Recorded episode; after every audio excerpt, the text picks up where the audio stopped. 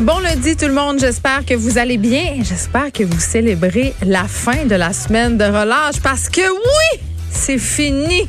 Ils sont retournés à l'école du moins pour euh, les enfants de la commission scolaire euh, de Montréal en grande majorité parce que je sais que la semaine de relâche ne se déroule pas nécessairement la même semaine euh, par rapport à où on se situe au Québec. Mais en tout cas, pour moi, elle est terminée, mais elle n'est pas tout à fait terminée parce qu'aujourd'hui, j'ai traîné ma petite fille de 10 ans avec moi.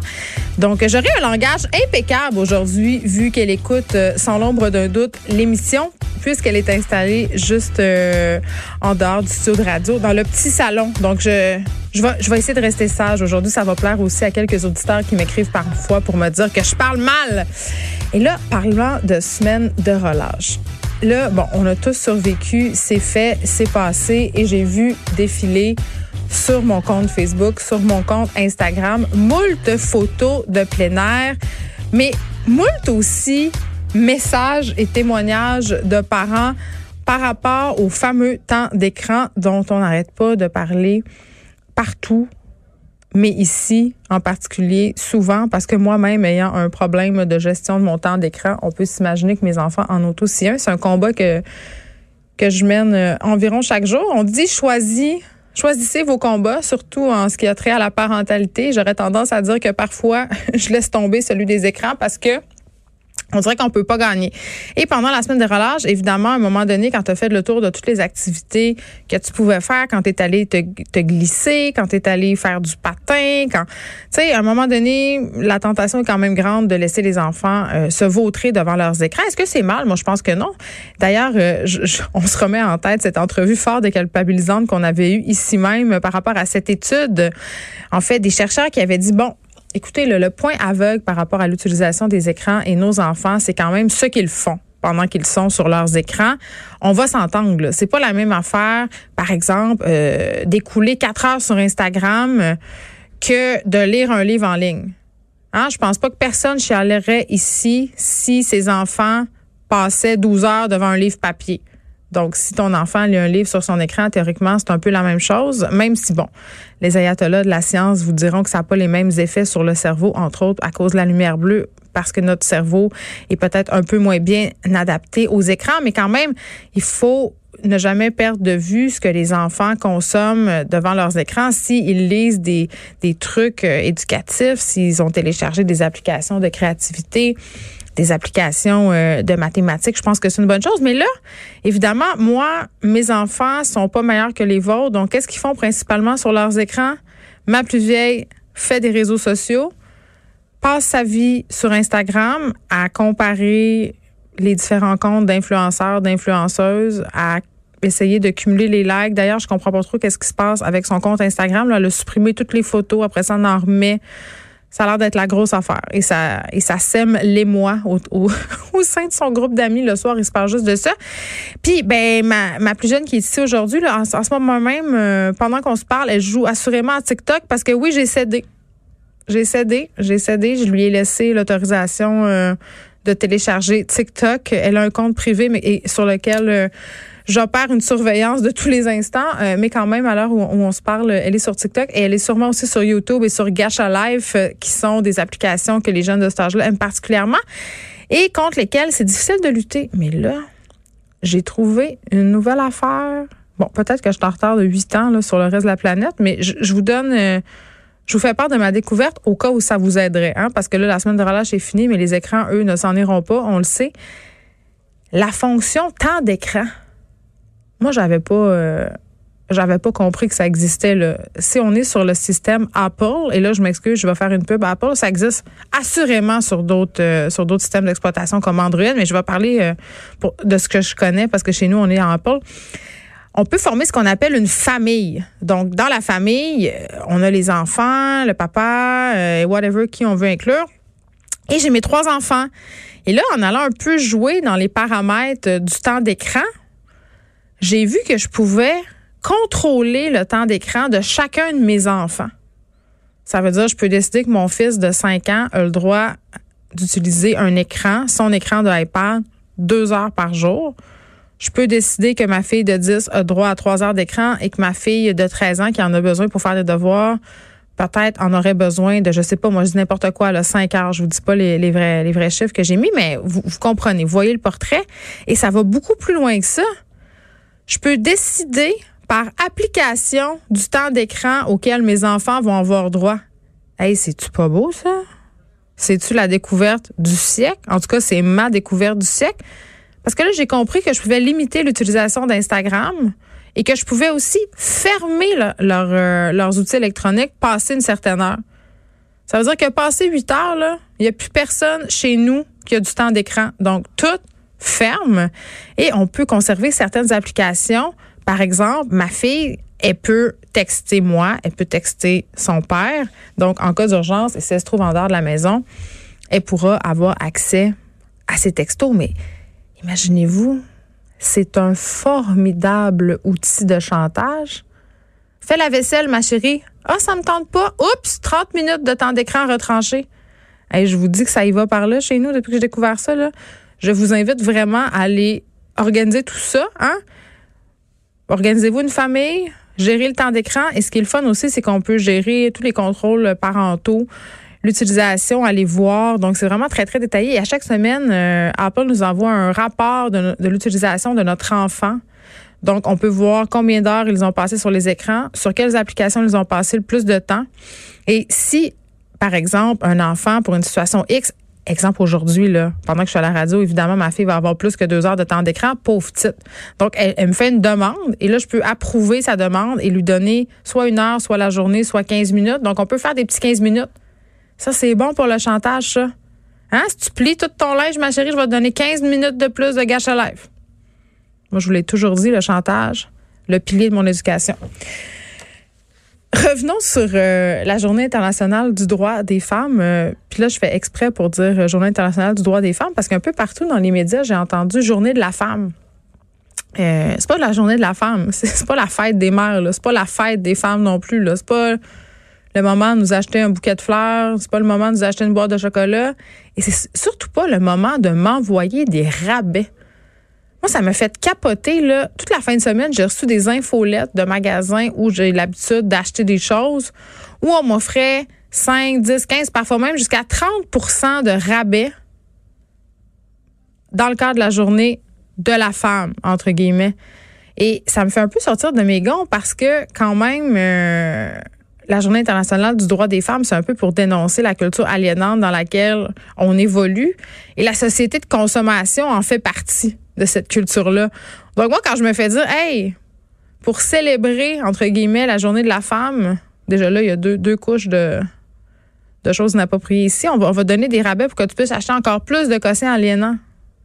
Je, je, je comprends pas. Tu sais, puis on est vraiment dans cette ère où on fait du marketing sur des causes, où on fait du marketing justement à propos des différentes tendances sociales. on a belle cause pour la cause, on a toutes sortes d'équipes sportives qui font euh, des campagnes, euh, qui vendent des cossins pour le cancer du sein. on a toutes sortes d'affaires et je peux pas croire que les gens qui sont au marketing de ces grandes chaînes-là ont pas fait deux minutes de lecture sur Google pour se rendre compte que il y avait un, tout un paquet de féministes qui trouvait ça absolument déplorable que la Journée internationale du droit des femmes soit cantonnée dans certains cas une espèce d'anniversaire de la femme. Je voyais ça passer sur Facebook, là. des petits mimes de bouquets de fleurs. Là. Bonne fête les femmes, on vous aime. C'est plus une journée pour souligner les, inégalités. C'est plus une journée pour dire, écoutez la gang, il y a beaucoup de femmes qui meurent euh, des mains d'un conjoint ou d'un ex-conjoint ici au Canada, ici au Québec. Donc c'est pas euh, pas la journée pour se hein, pour aller magasiner euh, chez Aridia. Je, dis ça de même. Euh, rapidement, Parlons de ce prof de l'UCAM, Benoît Saint-Onge, un prof de géographie qui a terrorisé pendant des mois des écolières du pensionnat, euh, un pensionnat montréalais, en fait, un, collège de jeunes filles, un, petit collège de jeunes filles, 1000 élèves, 1000 élèves environ. Et qu'est-ce qu'il faisait, notre valeureux Benoît Saint-Onge? Eh bien, il dévalait les rues à vélo et il se masturbait devant ces étudiantes-là. Il a 55 ans et il se masturbait devant des étudiantes de 12 ans, 13 ans, 14 ans. Puis pas juste un peu, là. Hein? Il le fait pendant des mois, semblait répéter le même modus operandi. Euh, il s'assoyait sur son vélo, puis il allait, euh, il allait se toucher de, devant, euh, devant des jeunes filles de 12 à 14 ans. Et bon, euh, ça, ça se passe en 2018 euh, et il a continué quand même à sévir assez longtemps. Et là, il a plaidé coupable euh, au chef d'accusation dont il était inculpé. Il a reconnu ses torts. Par ailleurs, il n'y avait pas eu trop le choix parce que y a une écolière qui l'a filmé. Donc, ça aurait été bien maudit de sa part de dire que c'était pas vrai. donc, action indécente, tout le tralala. Et bon, il a été suspendu sans sol par l'UCAM en mai dernier, sauf qu'il est toujours euh, employé par l'UCAM. Et c'est ce que je trouve absolument aberrant dans cette histoire-là. C'est ce que j'avais envie de souligner ici. L'UCAM, euh, en ce moment, se défend en disant, écoutez, euh, il n'y a rien dans notre convention collective qui nous autorise à licencier ce prof-là avant la fin des procédures judiciaires. Moi, ce que je dis, c'est qu'on a tout en main, un paquet de preuves pour avoir toute la latitude nécessaire pour remercier ce bon monsieur. Moi, je peux pas croire par rapport à toute la discussion sociale qu'on est en train d'avoir en ce moment par rapport aux agressions sexuelles, à la violence faite aux femmes. Je peux pas croire qu'au lendemain du mouvement MeToo, tu sais aussi, on a eu le, projet d'adoption, euh, en fait, l'adoption du projet de la loi 151 à l'Assemblée nationale. Ce projet de loi-là qui vise à prévenir puis à contrer les violences à caractère sexuel. Donc, on a tout ça. Et Lucam fait rien. On n'envoie pas de message clair. Et quand on sait que dans la foulée du mois aussi, il y a eu tout un paquet d'accusations, de rumeurs et de il y a eu toute une discussion aussi par rapport aux relations problématiques euh, entre certains professeurs de l'UCAM et leurs élèves. Moi, si j'étais le recteur de l'UCAM, j'enverrais un message clair.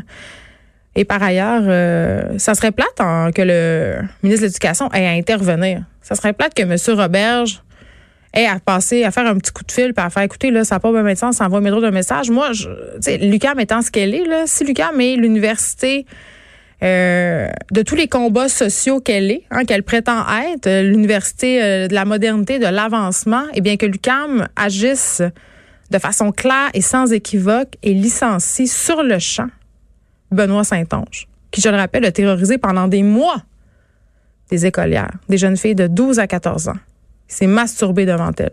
Qu'est-ce qu'on attend pour le sacré à porte? Aujourd'hui, à l'émission, on aura euh, Catherine Morancy. Elle va être là dans quelques instants. Catherine Morancy, si vous ne la connaissez pas, c'est une autrice. Elle est aussi éditrice, docteur en littérature et elle a signé en fin de semaine un dossier euh, à Radio-Canada, en fait, pour parler euh, de violence conjugale, de la violence conjugale dont elle a été victime. Et ce que j'ai trouvé particulièrement intéressant, oui, bien sûr, euh, elle nous raconte son histoire et c'est très, très touchant, c'est remuant, c'est très difficile à lire. Mais ce que je trouve euh, particulièrement important dans ce texte-là, c'était une série de textes parmi d'autres euh, sur le thème de la violence conjugale, évidemment pour souligner la journée internationale du droit des femmes. C'était qu'on disait la violence conjugale, la violence faite aux femmes dans un contexte conjugal, ça peut arriver à toutes les femmes. Il n'y a aucune femme qui n'est épargnée par la violence conjugale. On est vraiment dans cette idée que les climats violents, ben ça se passe juste dans les familles pauvres, chez les gens non éduqués. Et vraiment, le témoignage de Catherine Morancy apporte une toute autre lumière et vient un peu faire tomber ce préjugé-là. Et on se parle aussi du dossier des thérapies de conversion qui est de retour dans l'actualité aujourd'hui parce que le gouvernement Trudeau devrait dévoiler cet après-midi les détails de ces changements au code criminel qui viseront à interdire ces supposés traitements. D'ici là, on va parler de ces fameuses thérapies avec Richard Montaureau, médecin psychiatre, co-directeur du Centre d'orientation sexuelle de l'Université McGill. On reviendra aussi sur cette fameuse course à la chefferie du Parti québécois avec les jeunes péquistes pour savoir qu'est-ce que les jeunes militants attendent de leur prochain chef. On sait qu'ils se sont réunis en fin de semaine. On va en parler avec leur nouveau président, Alec Ordon. Et on fera aussi l'économiste Sébastien Lavoie de la Banque Laurentienne, euh, parce que, bon, euh, effondrement des marchés boursiers nord-américains, la bourse de Toronto qui a perdu 9 points ce matin, on a le d'argent, on a décidé de le fermer pour un peu mettre fin à l'hémorragie.